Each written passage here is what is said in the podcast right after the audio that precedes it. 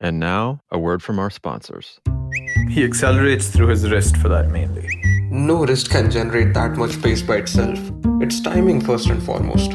Yours can, with all the fucking wanking you do to Messi all goddamn day. Greatest pro athlete I've ever seen, and it's not particularly close. Take off those shades and watch a real sport.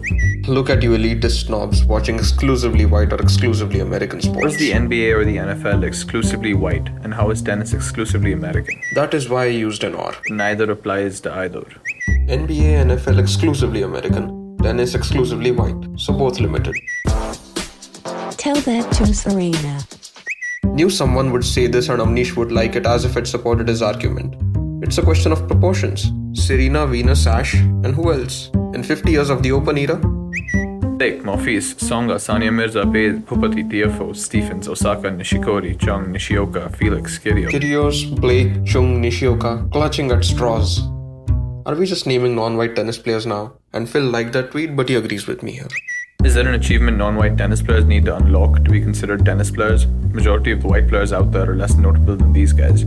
Be number one and the face of the sport for years for starters. Dominate the top 10 for years. What does this have to do with whether tennis is an exclusively white sport or not? The more top players from different backgrounds there are, the more accessible and democratic a sport is. I mean, if you're gonna call a sport exclusively Yes, white, Dennis, these are the answers you're gonna get. obviously. You shoulda said rich people's sport, or until recently was mostly for rich white people.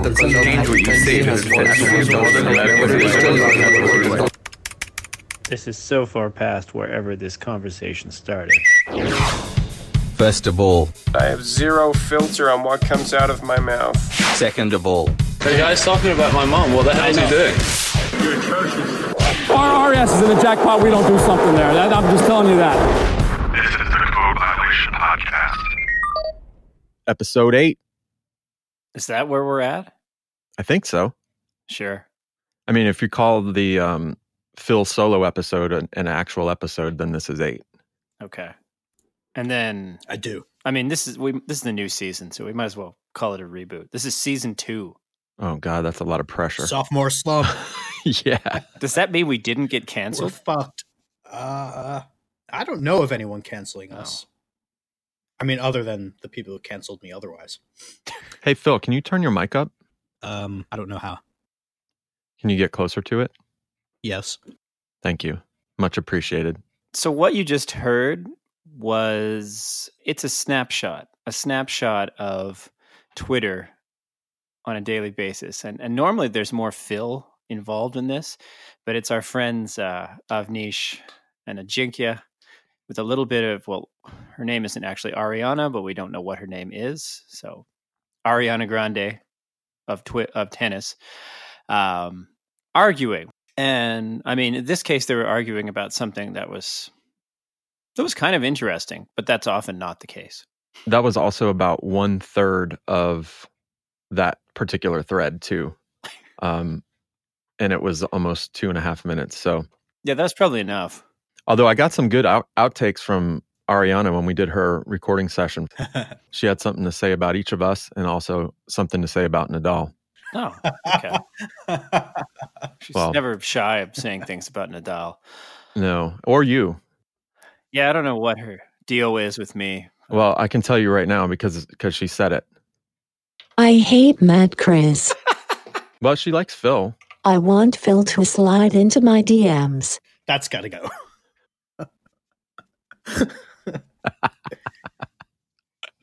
I don't know. She doesn't listen to this anyway. That, I mean, that that's true, but somebody would tell her. I want Phil to slide into my DMs. I already have. I have as well because I asked her to do the recording for Oh, this, yeah. and then she didn't do it. So What do you mean she didn't do it? I hate Matt Corey and his stupid bassoon. He's also very old. So basically, we, we've already we've descended to a clip show, is what you're saying. Yeah. Nadal is a bald-headed ape on steroids. oh man, Were were we planning to provide our own commentary on the the subject of that tweet disaster, or were we just gonna let it let it stand as is? let's go back to the tweet thing and then we can talk about Osaka. What was the thesis that tennis is a sport for privileged white people? Yeah, the white wasn't. Um, if you heard of uh, Ajinkya's clarification, it was exclusively white or exclusively rich. So exclusively white or exclusively American. So yeah, I actually yeah, tennis is exclusively white. That was the the argument, and then That was not the argument. That was the that was the way it was articulated and why everything became such a total disaster. I think the argument was that tennis is a sport predominantly for yes, Western European white people. that would have been a better word. Oh, I know, but he acknowledged pretty early on that his Hmm. choice of phrasing was less than ideal, and that's when Ariana came in with that pretty savage tweet. And you know, her comment say, "Tell that to Serena." That's why I wasn't saying anything because Ajinkya was just getting his ass handed to him, and it was beautiful to watch. But I, I mean, I think a fair counterpoint to that would be, you know, tell Serena that this sport is not overly white and racist and she might have a few stories to tell you like how she hasn't been able to participate in the tournament that's going on now for 10 years because of racism she endured. And our gratitude to them all three of them for for being good sports and and providing the voiceovers so that we could have this bit since we don't really have any more material for the show. You're welcome. it's interesting that she also joined the podcast. Well welcome ariana. Thanks thanks for joining us. You're welcome. She did, she isn't even aware that she joined the podcast. That's the impressive part. Okay, so um, today's the Indian Wells final. We're recording this a few hours before that goes down, and that was not the plan all along for this podcast. But we've had numerous technical difficulties. Some yesterday, some today, some still happening. Ongoing. This wasn't meant to be an Indian Wells podcast, but we're on the day of the final, and then we're headed into Miami, the second half of the Sunshine Double, which um, is not going to be uh, a Nadal conquest. Be a Nadal free tournament. I don't even want to go now. Oh, let's bury Nadal right now. How about that? Okay. Um, so Phil and I, when when you were unable to participate in the fake podcast yesterday, Phil was actually saying quite sincerely how difficult it would get it would be to be a fan of Nadal because of the the injury stuff. So I don't know if he wants to talk about that now or but I'll I'll leave that open to him. it, it would just be very hard for me to be a Nadal fan because, you know, un- unlike the other top players, this fear that you know he could be playing really well and just have a tournament-ending injury in basically any hardcourt event would be excruciating for me. And so, you know, a lot of respect for what Nadal fans have to go through from that angle. That's it. Once you saw the tape emerge onto his knee, you knew there was no way he was even finishing the tournament, let alone winning it, let alone playing the next one. So I'm not really expecting to see him until May. Is that one Monte Carlos? I don't even know. I was thinking about Roland Garros, but He needs the lead up. I guess we'll find out. he had to have known when he, when his knee was hurting him when he was playing Karen that Mhm. he wasn't going to probably be able to, to a either complete that match or uh, had it gone to a third set. I'm not sure he would have played it, and then almost certainly knew he wasn't going to be able to compete against Roger with that kind of pain. Would it have been better if he had retired from that match so that instead of Roger getting a walkover, No. there could have been a semi with Karen and Roger, or is there a reason why he didn't do that? Who would who would possibly say that? Well, everyone on That's what I'm asking. Probably. They're not saying that, are they? That Nadal should have retired because because there was enough certainty that he wouldn't be able to compete the next day. Well, I think a few people said something along those lines, but no, I mean, I agree with you, and especially it's Nadal. He's not gonna if he has a chance to win the match, he's not gonna not do it. It's professional sports. From a fan perspective, if he knew that he wasn't going to play, then that's better for the for the fans if there's a real semi. But it's, t- I mean, people were coming out, and now like this is being floated out like it's a Like this is a real thing. This is something that should happen. So they're saying, okay, so in a situation like this, so we get to the semifinal and this happens, one of the winners pulls out. You should do like a lucky loser format and have the losing quarterfinalists come back in. And people are like, yeah, it's about time. And not just like random Twitter people, but like Brad Gilbert and Pam Shriver and like No, I don't know. that's Doesn't that not seem But crazy? Brad Gilbert's a little bit weird. That seems crazy. well, I mean, fine, Brad Gilbert, whatever. and but Chris Clarey, no, if Pam Shriver nobody did. gives a shit what he says. he's a the lead tennis reporter for the New York Times, so I would dispute that no one gives a shit what he says. No, no, no. I, you're right. People give a shit what he says, but they know that what he says is often stupid, like that. Morgado is the best journalist. Morgado, yes. Yes, no no dispute there. So basically we don't have like we don't even have anyone willing to play devil's advocate on this lucky loser quarterfinalist thing. No. So how about like if the highest seed then if the highest seed that's out goes back in? You ha- you'd have to start breaking out all the asterisks for tournaments where that happened. well basically what i'm trying to do is i'm i'm doing the slippery slope argument which is you know it's a it's a logical fallacy but i think in in this case it's sort of like well where where would you stop? Where would you start? Where would you stop? Why? But, but maybe this is pointless. Like maybe this is just something that it's like miami on green clay. It was never anything that had any legitimate chance of Wow. happening Correct. The, the thing is, there is no slippery slope anyway, because I would I would stop it exactly where they do stop it. If you lose a match, and it's not the stupid round robin format, but an actual real tennis tournament that's single elimination, and you lose a match, you're eliminated. No changing that. Nadal won that match. Only Nadal can advance. He couldn't play. Eh, that's life. All right. Well, we'd like to thank everyone who made season two of Code Violation such a great success. That was my an episode? co-hosts Phil Stoller, Oh my God. Matt Kriz.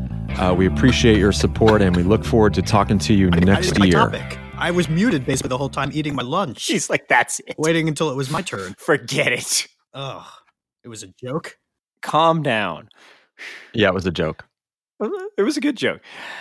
All right, let's do Osaka, and then I don't know how much else we have to say. Can we just do Phil's topic after that? Which was my topic. Free riff. Well, yeah, if we leave Osaka to the end, people might actually wait and listen through the whole thing. I don't know. We'll see. That's one one way to look at it. But go ahead, Phil. Free riff. Phil gets a free riff. Why don't we do Osaka and I'll think about it? You do what you want. okay. So just today in the Sun Sentinel, Dave Hyde wrote a piece about Osaka and how she trained on half a dozen courts here in South Florida when she was a junior. And her family had uh, very little money, and her dad would basically negotiate with tennis pros at the local clubs and like pick up balls and do random odd jobs and help in any way that he could in exchange for these pros to uh, to train Naomi and and her sister. And the article was very long.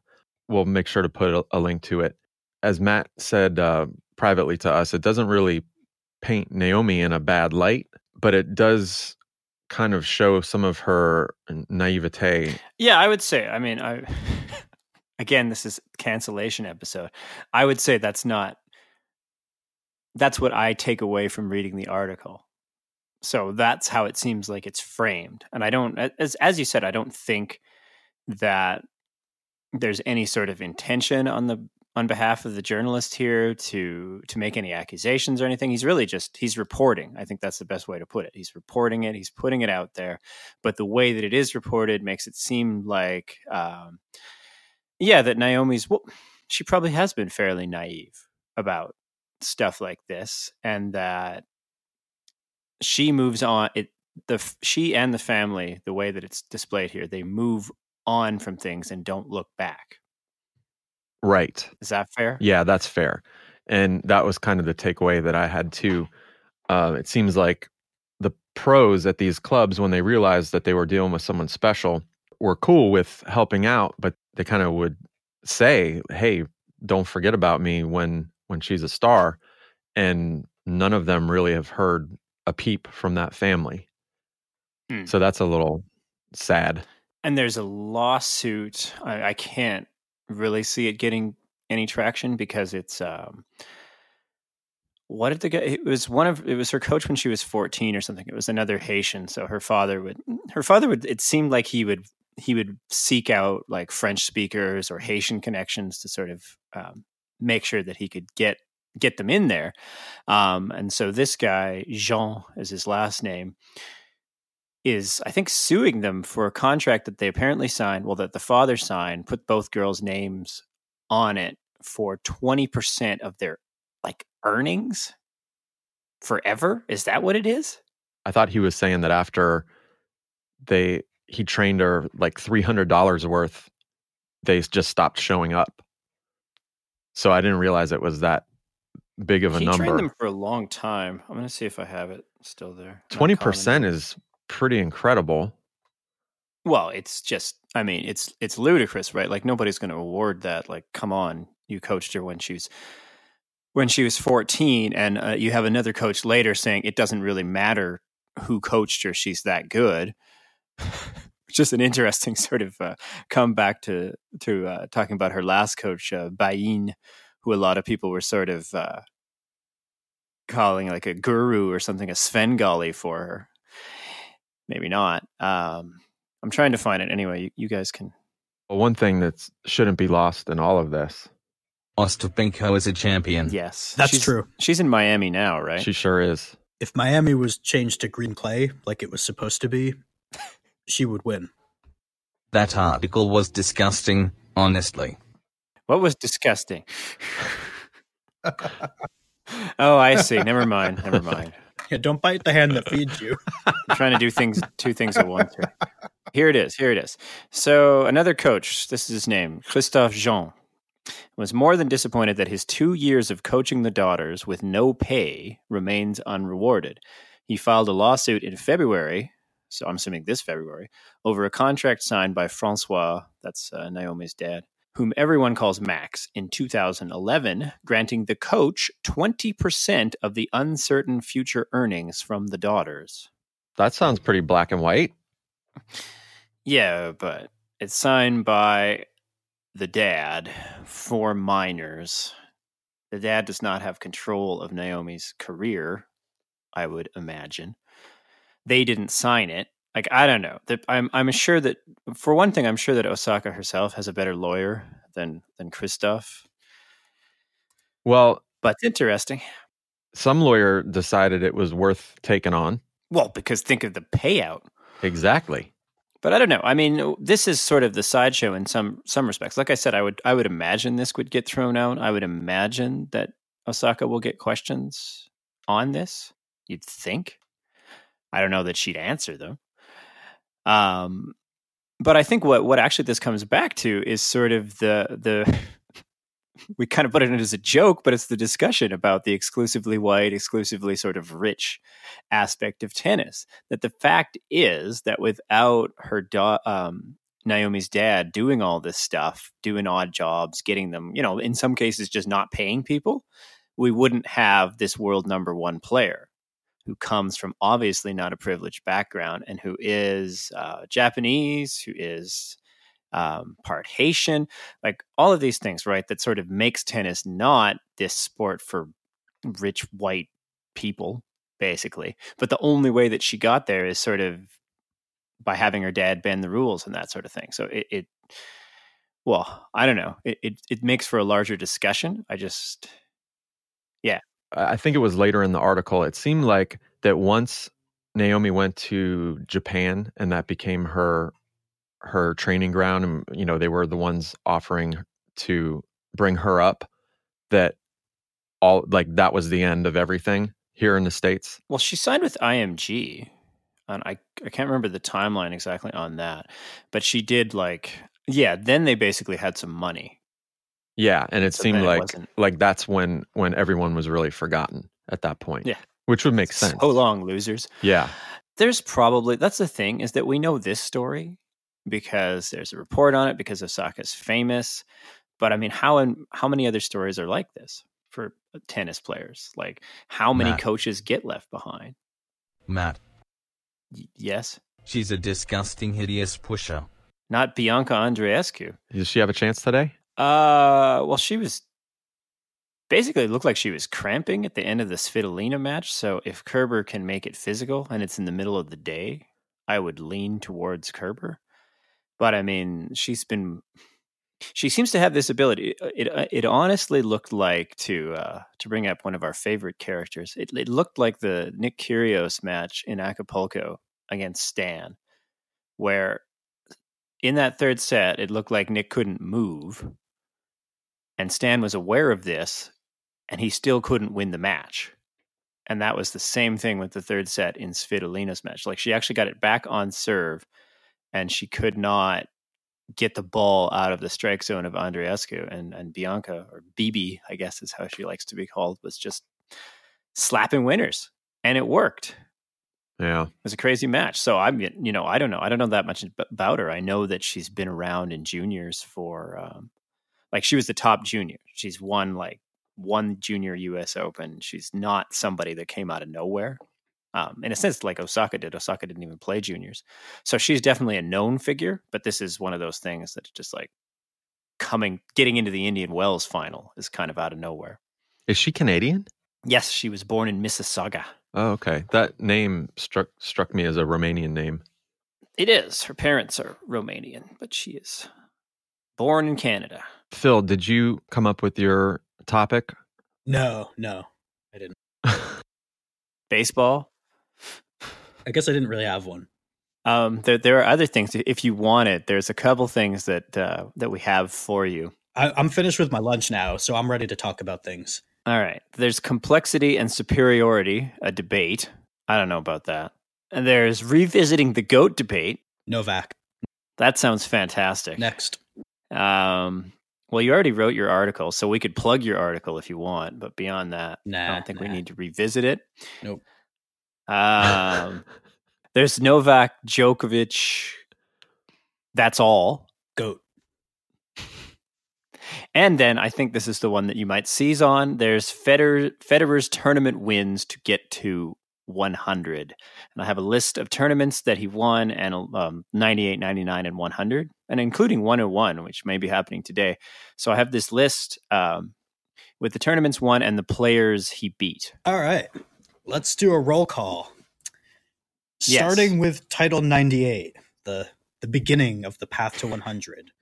Stuttgart, or as someone spelled Mm-hmm. it in, or is that how it's spelled? Stuttgart? Stuttgart. That's embarrassing. Yeah, that's terrible. Um, so Federer won some match. I, I think it's a sanctioned tournament, a 250 on, on grass. Um, but you know, technically it counts. So 98 was won at Stuttgart. His run, um, and as we all know, 250s are generally only four rounds. So tremendous triumphs. Uh, round one, a rousing victory over Mischa Zverev, able to weather that vol- serve Yeah. and volley storm. Magnificent. Noted grass quarter. yes, beat, beat him on his favorite surface.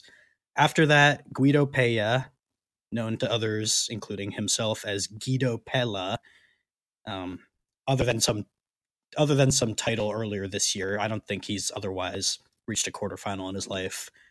Um, Nick Kyrgios, always an impressive win, and Milos Raonic, two credible ending opponents, nowhere near the top ten. It's not bad for a 250. Um, 99 was Basel, his home tournament. Always a pleasure to see him win that. Throw a little pizza party for the ball boys. Charming. Uh, in that match, he had a murderer's row of Krajinovic. He actually had a good match in Indian Wells, but he was not good in Basel. Thin man. Jan Lennard Struff, Mm-hmm. Gilles Simon, Daniil Medvedev. That we will we remember that episode, that particular match. Oh, that's right. So if, if you guys want to if you guys want to listen to commentary about that match, um, that's probably our last episode of Code Violation. And then a rousing final against Marius Copil, who has since retired. Um, and then fast forward to Dubai, the inf- the famous number 100. Round one, rousing win against Kohlschreiber. Hey, I mean, I can't do anything to dismiss that. That's that's an impressive win. Round two, Verdasco on a hard court, magnificent. Round three, Fucsovics. Round four, Coric. And round five, oh, Tsitsipas. So close to being a top 10 victory, but he was not top 10 until the following day. I hate Greeks. Okay, Ariana, that's terrible. Ariana has so many opinions. Anyway, title 101, Go Go Goyoch Goy- Goyachek? G- Gorbachev. Uh, Goyevchik, one one of those two. Gorbachev. Federer tore down that wall. Round two against a completely dead Stan Wawrinka, who played, I think, four to five hours against, um, was it Fucsovics the day before? Yeah, I mean that that match really basically should have an asterisk. Yeah, Stan didn't show up there. Um, round three against Kyle Edmund. He spent most of that match aiming at the net with high success. Uh, round four against Hurkacz. I, I don't even know who he is. I think he just snuck into the quarterfinals. Uh, semifinal was the aforementioned walkover against Rafa Nadal. And in the final is a top 10 player, the hardcourt legend Dominic Thiem. So my heartfelt and not at all salty congratulations to Roger Federer on a job well done for these four titles. All right, I'm done. It was an impressive run. Do you think he can get back to number one? No, of course not. Should I expound on that? I thought you were going to entertain the notion. No, I entertained it. There's no chance. It's simple maths. He, it's simple maths. He doesn't play enough, and there are too many 250s and 500s that he's kind of beholden to, either because they're on grass, which he needs to play, or because they're Basel, which he needs to play, that he's just not going to be able to play enough majors. I, I mean, masters. I mean, he could have this fluke run and win Wimbledon the US Open, but no, he will never be number one in the world again. Nor, by the way, will Nadal, which is why I'm asking the question which nobody answers, which is who will be the next world number one? Felix Auger Aliassime. Nah. I don't actually believe that. I just wanted to say his name. It's funny. It seems like commentators can pronounce his name pretty well, considering how difficult it is. But it's been like five years and they can't even come close to saying Shapovalov. That's so true. It's like it seems like it just rolls off the tongue for them. Well, the British they, they can usually pronounce French because they're they need to make fun of the they make fun of the French all the time, so they need to know how to say things. But no, I, I mean, I'm thinking of not just British people because I have to endure like Mary Carrillo and Jim Courier and stuff. And all these tennis channel guys seem to be able to do it. Maybe for them, it's because they saw the name and it was so hard that they practiced. Or it's just because he literally is like he's the most hyped young player since probably Djokovic. Really? Since Gasquet. Or yeah, maybe since Gasquet. I mean, more, and this hype is being built more than by Morgado. Yeah, no, I mean he's been Brad Gilbert to bring Gilbert up Ugh. again has been talking about Felix for at least 4 years. Really? Yeah, saying he's going to be like he's going to be it. He was 14. Yep. Wow. Yeah, when he was 14, he was he was already like 5'10 when he was 14. Like he was already kind of built. So he's been yeah, he's been kicking butt for that long. Wow, that's crazy. This is Canada's the new face of tennis or something. All right, so I'm hitting this theme for real this time. All right. Yeah, that's enough. What am I doing with the coffee chat? Publishing it on my blog?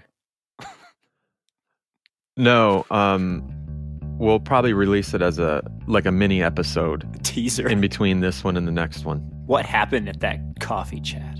I do have some production notes for that for myself, so I'm I'm planning to work on it. All right. But we'll get this out first. Cool. All right, everyone. Thanks for listening. Thanks, Ajinkya. Thanks, Ariana. Thanks, Avnish, Matt, Chris, Phil Stoller, MC Sound Design here, Matt Corey. We'll catch you next time on Code Violation.